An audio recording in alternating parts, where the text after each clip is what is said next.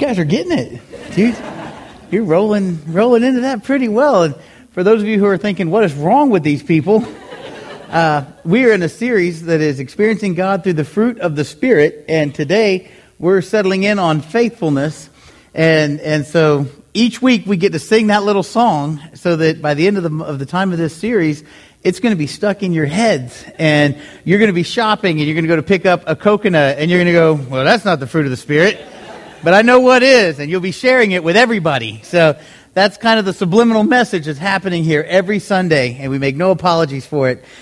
But today we're going to talk about faithfulness. And there are many things that can be said about the fruit of the Spirit of faithfulness. And today I want to look at what it takes for us to produce that, what it takes for us to produce faithfulness in our lives. And as I've looked through Scripture these last few weeks in, in preparing for faithfulness, I noticed that it really only takes one thing to produce faithfulness. I, I saw that in Scripture, those who lived the fruit of the Spirit of faithfulness, they all had one thing in common. They chose to honor God.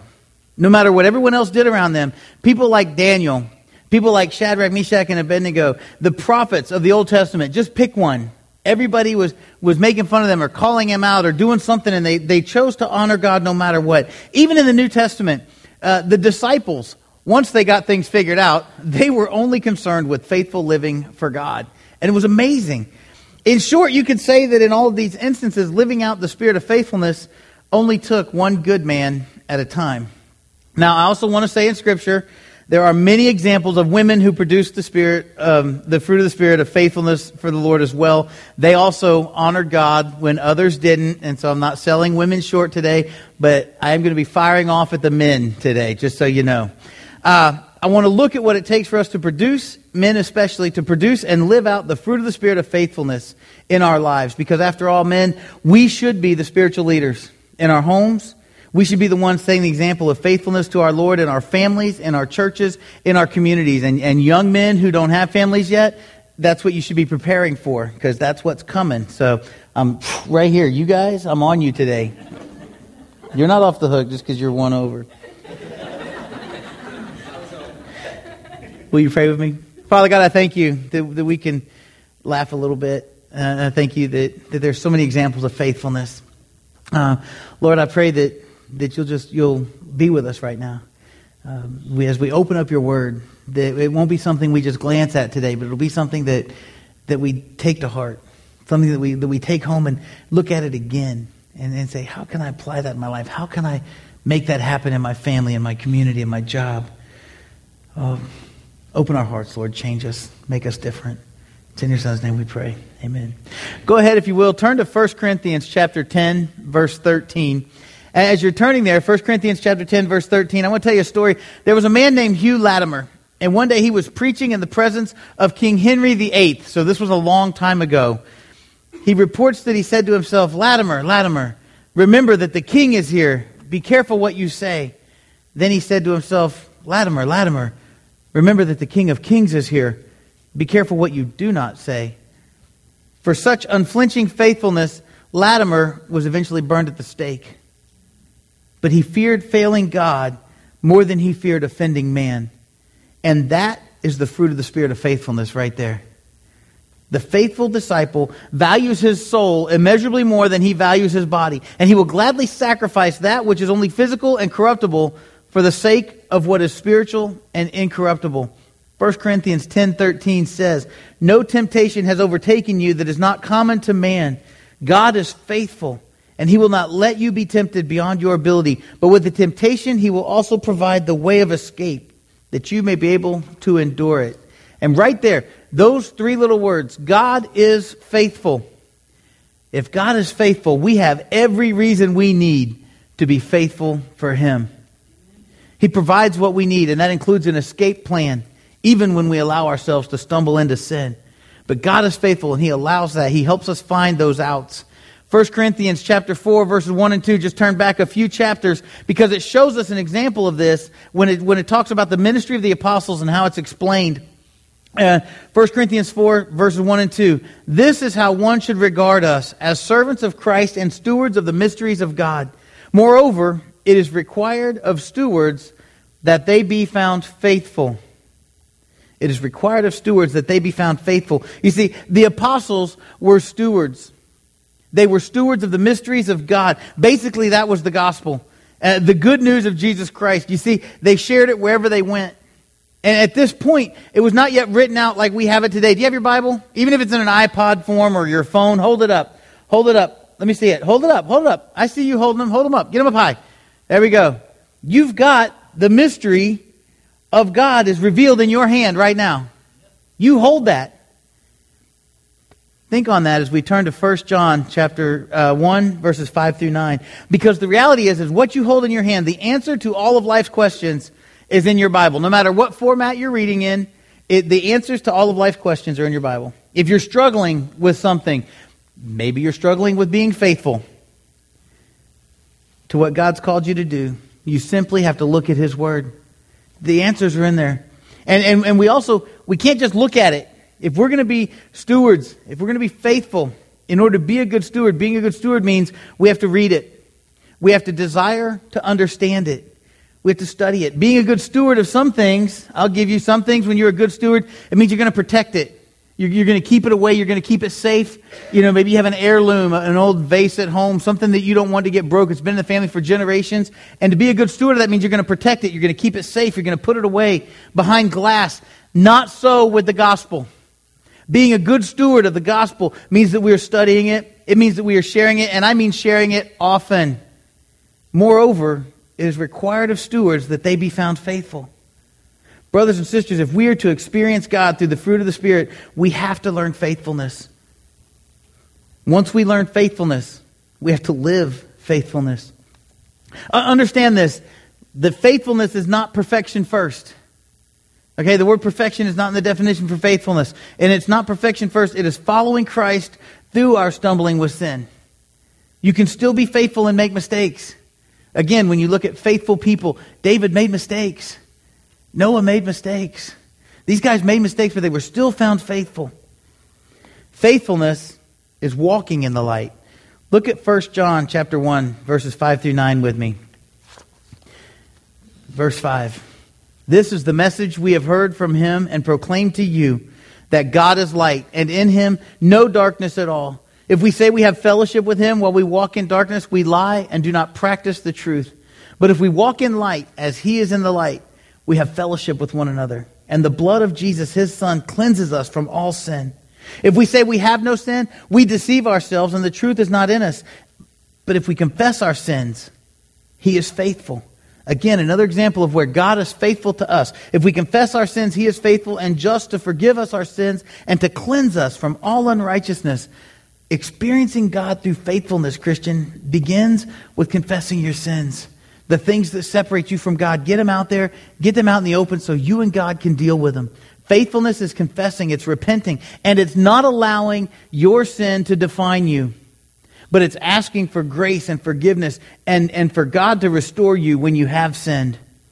I want to make a sharp transition here, and I want to speak to the men in our audience, like I said before. Experiencing God through faithfulness, men, is refusing to allow yourself to wallow in your past mistakes. Because I'm, I'm going to be kind of uh, transparent, that's what men do. Ladies, there's the mystery of men. We make a mistake, we try to muscle through it, but it still dances around in our minds, and we still let it hang on a little bit, and we, we somewhat wallow in it a little. Um, it's just what we do. We, we try to move forward, but then sometimes we, we turn back around and we live life with regret from a mistake or, or, or something that we've done. But the reality is, experiencing through God through faithfulness is refusing to allow ourselves to be caught up in that. That's what Satan wants. That's called a win for Satan. When we allow the worry and, and, and the, the, the, the wallow of our past mistakes, our past sins, our past regrets to trump our faithfulness for God, that's a win for Satan, we don't want that to happen. So instead of doing that, wallowing in, in the past mistakes and, and living life with regret, faithfulness to God is actually more like wrestling with God and then walking away with a limp. It's true. I'm going to get on that in a second. Trusting Him when He says He will make you a father of many nations. Or trusting Him when He says, you're going to move from here to here and you're going to take your family and it's going to be okay because I have a plan. Trusting Him and honoring Him. That's all we have to do when we follow him and develop faithfulness in him. You see, experiencing faithfulness, experiencing God in faithfulness, men, is like being a Marine. Go ahead, who are? I know you're there. There's a couple. Um, the, the slogan for the Marines, a few good men. Huh? I thought it was the Marines that said a few good men. Oh, the few. The, I knew it was a few. See? Thank you. It was a few. That's what I was hitting on, was a few. I'm going to have you read these next time. the few, the proud, that's what it was. They would rather have a few men proud and sold out to what they're called to do than have a whole platoon of half hearted soldiers. That's the point I was making. Can I get amen on that one? All right. A hooah? Yeah. you got to respect that. All right? They really, it's true. That's what they want. They don't want everybody. I agree with that. And, and also, men, when we lead our families, when we're leading in God's church, it's no place for half hearted service. In our community, in your job, it's no place for half hearted Christian service. It's time that we are all in. That's what it is to produce faithfulness. To experience God through faithfulness, men, we've got to be sold out to Him. He's looking for one good man. All through biblical history, He used one good man at a time. I mentioned a few of them earlier, but just think about this. Think of, of the people you know that you've read through Scripture. Guys like Noah and Moses and Abraham, Gideon, Elijah. The list just goes on and on, and, and he did amazing works through these men. In 1977, there was a plane crash and this plane crash killed three members of a somewhat popular band. You may have heard of them. Uh, the band was called Lynyrd Skynyrd. Uh, all of you nodding, I know what you're listening to on Mondays. See? uh, the two, two surviving band members from that started a new band a couple years later in 1979. The new band was named Rossington Collins. They gathered up a few other longtime friends of Lynyrd Skynyrd, and, and they, they came away with a new band and these people to play with them. And they wrote a couple different songs. Some of them actually weren't half bad. One of them was called One Good Man. Now, this song was shared with me, and I was pretty intrigued by it. I was like, man, that's, that's a good song. Uh, their theology is a bit off, I'll tell you that. But the message from this song is spot on. But I'm going to share the lyrics with you in just a second. But I want to share something else with you about one of the members of this band. His name is Barry Lee Harwood. And what you need to know about Barry Lee was that he was a huge part of the Jacksonville music scene in the 70s. He played for everybody. He played guitar, he played steel guitar. He was really talented, and people wanted him. He played on several of Lynyrd Skynyrd's recordings. He never really toured with the band at the time, but was really friendly with them, and, and he did a lot of stuff. And it was said after the plane crash that Barry Lee was the only person to fill the void left by the previous members who were no longer from the, with the band. Now, he did an interview, and then there's a point to this. He did an interview where he talks about all through his career as a guitar player. He, he did play with Lynyrd Skynyrd for a little bit, as I said, in some recordings and stuff. Uh, he played with Rossington Collins. He played with several big names in the 70s and early 80s.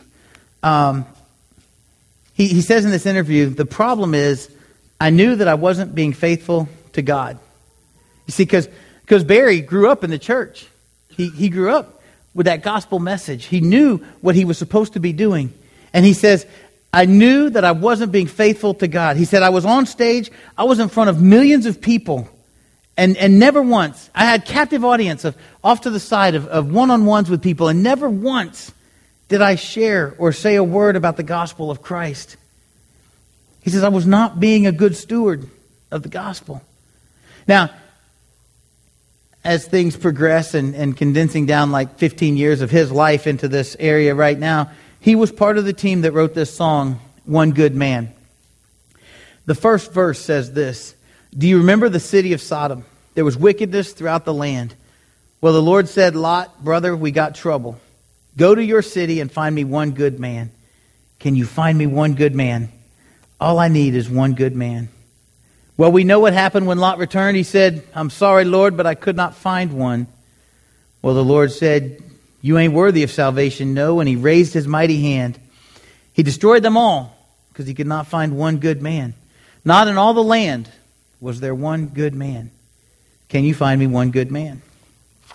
The second verse says, I've seen children go hungry for the lack of their daddy's smile. I've seen those children grow up bitter because they never had the love of one good man. I've seen women lose all their pride trying to please one selfish man. I've seen women lose their very soul searching, searching for one good man. Can you find me one good man? All I need is one good man. All it takes is one good man. I went on a quest after I heard this song because I wanted to know why it was written. I was like, those are, those are kind of powerful lyrics. There's some, there's some depth to that, there's some meaning to that. And I started this search and I found out that this band only lasted about two years. And when the band dissolved, I found out that Barry actually began to live out what God had called him to do, which was sharing the gospel. This man who went from playing for millions of people, he went to finding and playing for small groups of people just to tell them about Jesus. He was offered a spot in 1987 on the tribute to Lynyrd Skynyrd concert tour. Eh, it was a pretty much a big deal, and it was sold out pretty much everywhere and he turned it down. He said, I knew if I went on that tour that I would not be faithful to what God has called me to do. And I just couldn't do it again. Not for anyone, not for any amount of money. He said, People didn't understand. People in the music industry didn't understand. He said, Even some of my Christian friends didn't understand. You got an opportunity to go tour. But he said, I knew if I did it, I wouldn't be producing faithfulness. I wouldn't be faithful to what God had called me to do. I, was reading this article and it just started to resonate with me. Here's this 70s Southern rock band. And this guy, when he's writing this song with his friends, clearly he's wrestling with God. And I thought, you know, if they can grasp the fact that faithfulness can change the world, why can't we? Because the whole foundation for this song is faithfulness. Abraham was faithful to God. And so Lot and his family were the only ones that were spared the destruction of Sodom and Gomorrah, except for Lot's wife because she turned back, looked back, turned into pillar of salt. And that's, that's a bad deal for her. Um, it is. But the second verse of this song really got to me too because of my time in ministry and my time talking with people over the years um, and, and the ministries that I had in Florida. I've, I've seen children go hungry for the lack of their daddy's smile. I've seen children grow up bitter because they never had the love of one good man in their life. I've seen women lose their pride trying to please one selfish man. I've seen women lose their souls searching for one good man. Guys, I got to tell you, the spiritual health of our families depends on you. The spiritual health of our church depends on you. The spiritual health of our community, say with me, depends on, no, depends on you, not. Depends on us. We are to be the spiritual leaders in our families. If you want to experience God, it's time to accept the fruit of the spirit of faithfulness. Because faithfulness to God, faithful to your faithfulness to your wife, faithfulness to your kids, those are the things that we need to be picking up. Sometimes men I think we're we're faithful, we're more faithful to our favorite sports team than to our own families. We know more stats about our teams, and we can't even name 10 friends that our kids hang out with during the school year. I got to tell you, Barry Lee's story, like I said, it, it, reminds me a little bit of Jacob from Genesis chapter 32. Don't turn there, but write that down. Genesis 32. Go through and read that this week. And, and basically, I'm going to summarize it up for you. To know Jacob's story is to know his life. It, it was one of never ending struggle. And even though God promised Jacob that through him would come not only a great nation, but a whole company of nations, he was a man full of fears and anxieties. And we come to this point in Genesis chapter 32. It's a pivotal point in his life. He's about to meet with his brother Esau. He hasn't seen him in years, and his brother Esau has vowed to kill him. This is not a happy family reunion on the 4th of July. This is bad news, okay? All of Jacob's struggles, all of his fears, they're about to be realized. He is, he's sick it, backstory, he's sick of the way his father-in-law had been treating him. And, and he has fled to Laban only to, to know that the next step in this journey is he's going to come face to face with his angry brother Esau. And he's anxious for his life. He comes up with a bribe. Eh, he sends a caravan of gifts and, and women and children and, and like everything he has, he sends across the river in hopes of pacifying his brother. And, and he does all this, and, and the Bible says he's physically exhausted. He's alone in the desert wilderness. He's facing sure death. Uh, he, the last thing he knows, his brother's going to kill him. He's empty of all of his worldly possessions. It's just him. And in fact, at this point in his life, he is powerless to take control of his fate. He's got nothing left. And he collapses into a deep sleep on the banks of the Jabbok River. And his father in law is behind him, and Esau's before him, and he was, he was even too spent to struggle any longer, and he just collapses on the bank of the river. But only then did his real struggle begin. You see, fleeing his family history had been bad enough, but then wrestling with God himself was a different matter altogether. That night, the Bible says, an angelic stranger visited Jacob. They wrestled throughout the night, physically wrestled throughout the night until daybreak, at which point the stranger cripples Jacob with a blow to his hip that disabled him with a limp for the rest of his life. And it was by then Jacob knew what had happened. He said in Genesis 32 30, I saw God face to face, and yet my life was spared. See, in the process, Jacob, the deceiver, received a new name, which was Israel. And that basically means he struggles with God. However, what's the most important thing occurs here at the conclusion. In Genesis 32 29, the Bible says that God blessed him there. He struggled with God, and when it was all said and done, God blessed him there. Now, maybe you're thinking, I'm, I'm too far gone. What could God do with someone like me? I've got so much junk, so much baggage. What can I do? It's going to help you to know, among other things, besides the deep seated family hostilities in Jacob's life, he was a determined man. Some people would consider him to be ruthless. He was a con man, he was a con artist, he was a liar, and he was a manipulator. In fact, the name Jacob not only means deceiver, but more literally, it means grabber. And that's how he lived his life. And here he is on the banks of the Jabbok River. You know, in our culture, even in our churches, we celebrate things like wealth and power and strength and confidence and prestige and victory. And we despise things like fear and weakness and failure and doubt and all the things that Jacob is going through. We know that a measure of vulnerability, a measure of fear, of discouragement, and, and depression come with normal lives, but we tend to view these as signs of failure. Or worse yet, we view them as lack of faithfulness amongst brothers and sisters in Christ. Because we also know that in real life, the naive optimism and the glowing accolades of glamour and success are just a recipe for despair when it's all said and done. Because sooner or later, the cold, hard realism of life catch up with most of us. The story of Jacob, I think, pulls all of us back to a reality. He wrestled with God, and he walked away with a limp.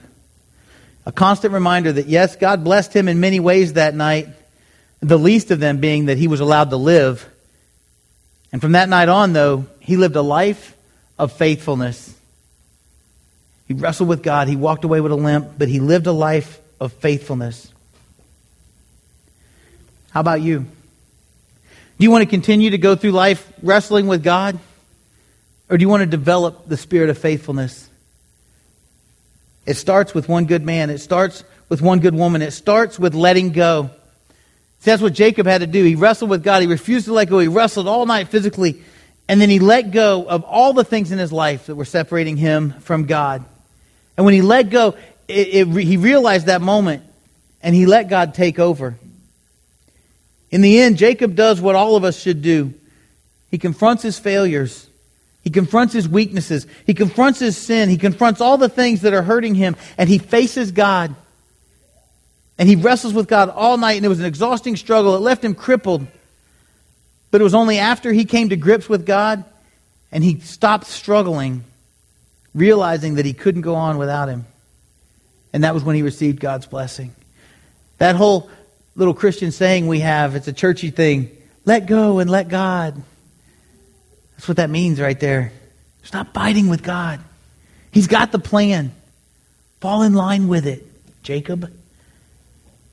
Only after we come to grips, he came to grips with God and he walked away and he lived his life in faithfulness. Are you ready to do that? If you're ready to begin a life of faithfulness to God, whatever that looks like for you, we're ready to help you do that. Whether you need a fresh start with baptism or you're in need of repentance and rededication, whatever your response is today, let this Father's Day be the day that you declare faithfulness, your gift, to our Heavenly Father. Will you stand and sing with us? and respond to His word.